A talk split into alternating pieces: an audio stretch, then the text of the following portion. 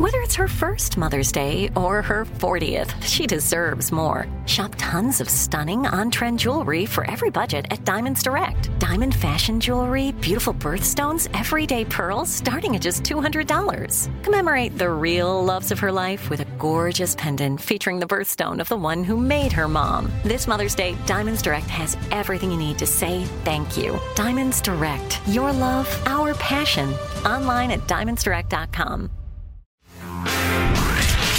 From the Abraham Lincoln Radio Studio at the George Washington Broadcast Center, Jack Armstrong and Joe Getty. The Armstrong and Getty Show.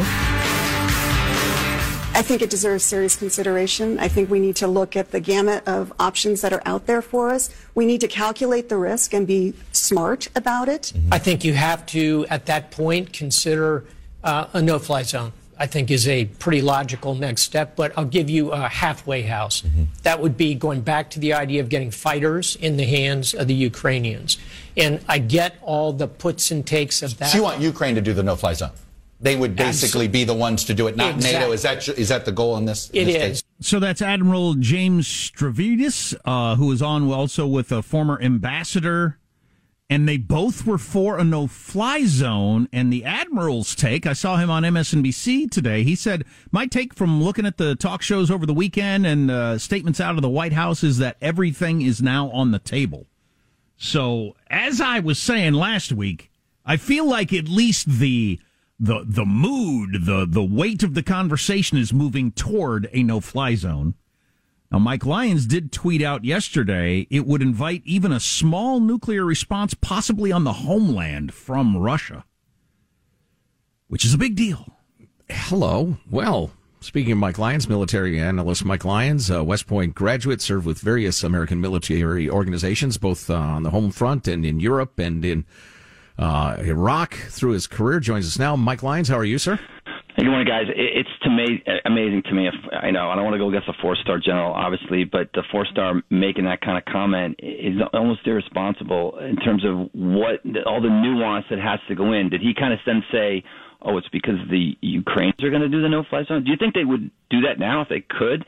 Twenty-nine MiG airplanes are not changing the calculus on that. I'm just surprised that uh, we're that's being floated politically still on any level here. That is completely off the table, unless we want to risk having an attack on our homeland or attack in a European city or something, because that's really what it would lead to. Well, so I was a little concerned over the weekend. Um, modern journalism being what it is and the 24 hour news cycle and everything like that. Are, is this a uh-huh. bad idea that we're nailing so many things down? Um, and maybe all this talk of the no-fly zone is just to have it out there so Putin thinks it, it's possibly on the table because this constantly taking everything, a bunch of things off the table to satisfy Chuck Todd and Meet the Press or whoever. I'm yeah. not sure that's doing us any good. Right, and, and that's there's an argument to that, but I don't think he is of that ilk. He has his own agenda and doesn't necessarily look at what's he, he sees what's done and not what we're doing as opposed to what we're not doing. I, I understand how that you could uh, be swayed by that, but that's not the kind of enemy we're dealing with. That, that's again, we're projecting our values on our own way and trying to psychoanalyze our behavior. You're right. The Biden administration is putting all these things that are out there that we're not doing. But, but the bottom line is we aren't doing them. We're not going to do them, and it, so so it's fine. And, and in some ways, he knows that. he Vladimir Putin does control the, this whole thing because he's the one who invaded. When I hear Mitt Romney say things like "We've got to you know turn the tide on him and we've got to get back in control," no, no, no, no. There's no us controlling. This is his war. This is this regional conflict that exists there. You want to insert yourself in it? You want to go to war with a nuclear power? Then then let's have that conversation and see where that leads us to. So again, th- this is not about trying to gain some kind of upper hand with him. We're not in this conflict. We really aren't. Other than supporting Ukraine like we are pouring ammunition in, pouring supplies in. That's really all we can do. And you, your tweet was so you think uh, Putin would actually strike the United States with a nuclear weapon? I think it's possible. I, I think that we have to consider it. I mean, and it's not it, it's not going to be something that's going to come from the Ural Mountains. It's going to travel across space. You know, we're going to have time to think about it. He's going to take a submarine. He's going to get it close to. He's going to get it close to our shores. He's going to launch a, a weapon. He's going to launch something that could hit our uh, uh, our homeland. I don't see. I don't see if if we decide to put in a no-fly zone and take a Patriot missile and fire it from Poland, fire it from a NATO country, and it chases down a MiG, Soviet MiG plane over Russia and, and kills a Russian pilot over Russia, I don't see how he's not responding. I don't see. I don't see what he's. What, he's got to respond. I don't. Holy crap! This is a conversation.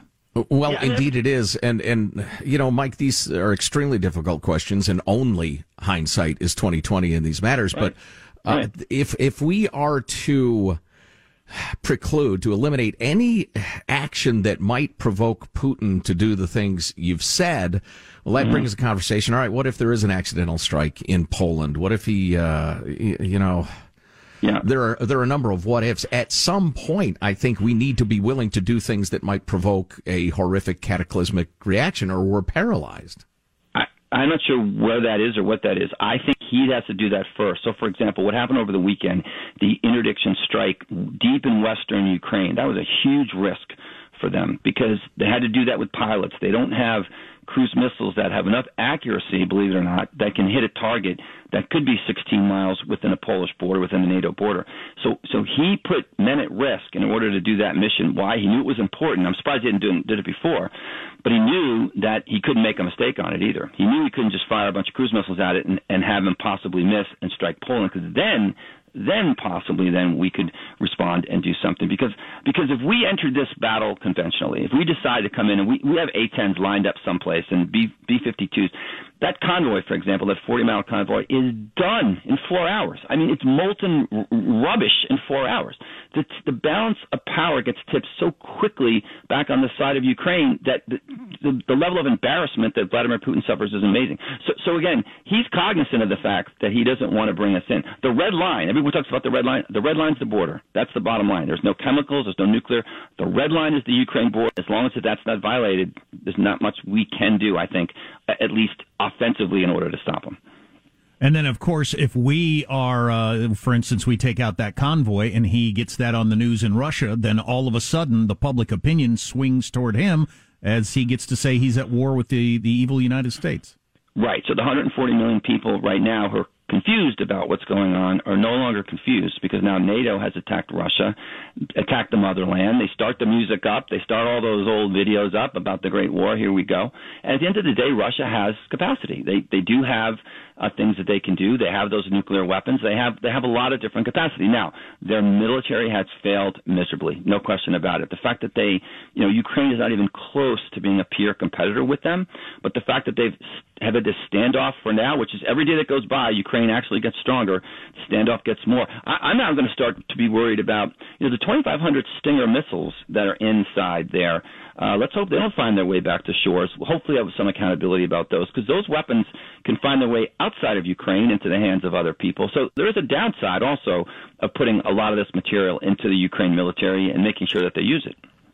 Military analyst Mike Lyons on the line. Mike, I know you're a student not only of military strategy, but society too. It is going to be difficult to contain the passions of the Western world when the videos start to emerge from, say, Mariupol or, uh, or, or Kiev when it finally falls of literally starving children and and yeah. scenes of, of horror and carnage and and boy right. man or you maybe factor that or maybe Zelensky on his knees somewhere. No, I, again, and we need to get him out of there. He's got to survive this. I, I still think that the Israeli prime minister, when he went there a few weeks ago, I think he whispered in his ear, said, look, it's not going to be a good look if you assassinate a Jewish head of state. We're not going to look uh, fondly upon that. Um, and we need to get the Chinese in the game. I know, I think we're meeting with them this afternoon in Rome, but basically tell them, you better get your tech dog on a leash here and you better figure this out because we're going to start sanctioning you. We've got to get tougher.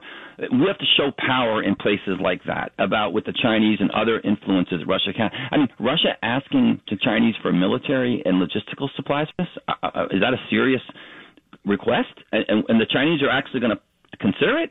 So, so again, th- that's they're not even a superpower anymore if that if that is the case. So that's where this is going to. If we're going to be in on this, so does the Chinese, and the Chinese need to get the Russians on the leash pretty quick. So I was watching David Martin on CBS News yesterday. He said uh, Russia in the next couple of weeks is going to have to resupply either people or equipment or something. I mean, because they mm-hmm. didn't expect this to last that long. Does that sound right. accurate to you? Yeah, there's no second echelon here. Normally, Russian doctrine deploys in multiple waves, um, and they have different groups that come on and kind of pass through. And, and they, but this wasn't the, the plan here. This was a special operations group. So, for example, they're eventually they're running out of ammo. They're running out of artillery in these cities, and and that, those were those the ammo that's on those convoys, and there's a lot of things that are in there. They're all running out, so they can't even feed their soldiers. Every day, you see these stories of the Russian tanks being blown up and the farmers taking them and they're abandoning their troops it, it is it is mind-boggling to me that they haven't thought any of this through. So again, and uh, the the Ukrainians live to survive one day at a time right now. If, if they can, can continue to take the pounding and they fight this to a standstill, they they end up winning. That's exactly where I was going to go. Say uh, the major cities fall and uh, Zelensky either heads out of town or is killed or what have you. What does the Russian occupation of Ukraine look like in terms of numbers of forces, the cost, etc.?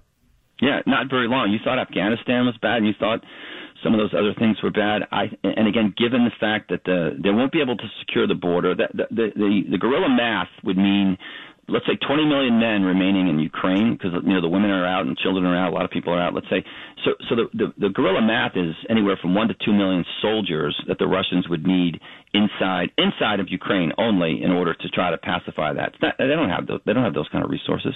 So so again, there will be entire groups formed in the western part of Ukraine that will come in and launch massive attacks on Russian soldiers. There won't be a, a Russian officer safe in any city in, in Ukraine. For, they won't have a cup of tea thinking they'll be uh, poison in it. They won't be able to turn a light switch on thinking they're going to get blown up. They won't be able to turn the ignition on a car thinking it's not going to get blown up. That's the kind of level of insurgency that's going to take place because the whole world's going to help with them, help with them too as well. Yeah, I was going to mention that. So I saw a report last night on how there are soldiers coming in from all over the world: Americans, Canadians, Australians, Brits that have mm-hmm. fought in wars. They're they're you know seasoned soldiers that are going to Ukraine to fight. Are we going to be able to continue to get weapons into their hands throughout this? Yeah. So, so again, they're going to try to interdict those supply convoys. I think they're going to enter the border with them in hand, but they're eventually going to need to be resupplied as well. I, I'm not necessarily a fan of that because we see that the Russians are bringing in Syrians, and, and whether or not that's also a story we, remains to be seen. The fact that Syrian fighters are going to come and, and help this again. Br- good luck bringing those guys into that country and not being identified as Syrian fighters, and how the people will react to that as well. Um, so this is just becoming a mess, and it's because the Russians just are unable on any level to control it, and it's gotten it gets more out of hand for them every day, and it's and it's completely outside of their the kind of space that they thought they were going to be in this. Now they thought, at this point, this would be over and done, controlled, and they'd be on to the next thing, uh, and they're now you know completely in, in a situation where I, I don't I don't see the off ramp for them right now. Great analysis, Mike Lyons. We can't uh, properly express our appreciation. Great stuff. Thank you. Great guys. That's for me. Yep, absolutely. I absolutely love how Mike does not give a single crap about being in the mainstream or going with anybody's flow or anything. He just calls it as he sees it. We got to discuss some of that. Holy cow, I never thought we'd have a conversation like that. Text us 415 295 KFTC.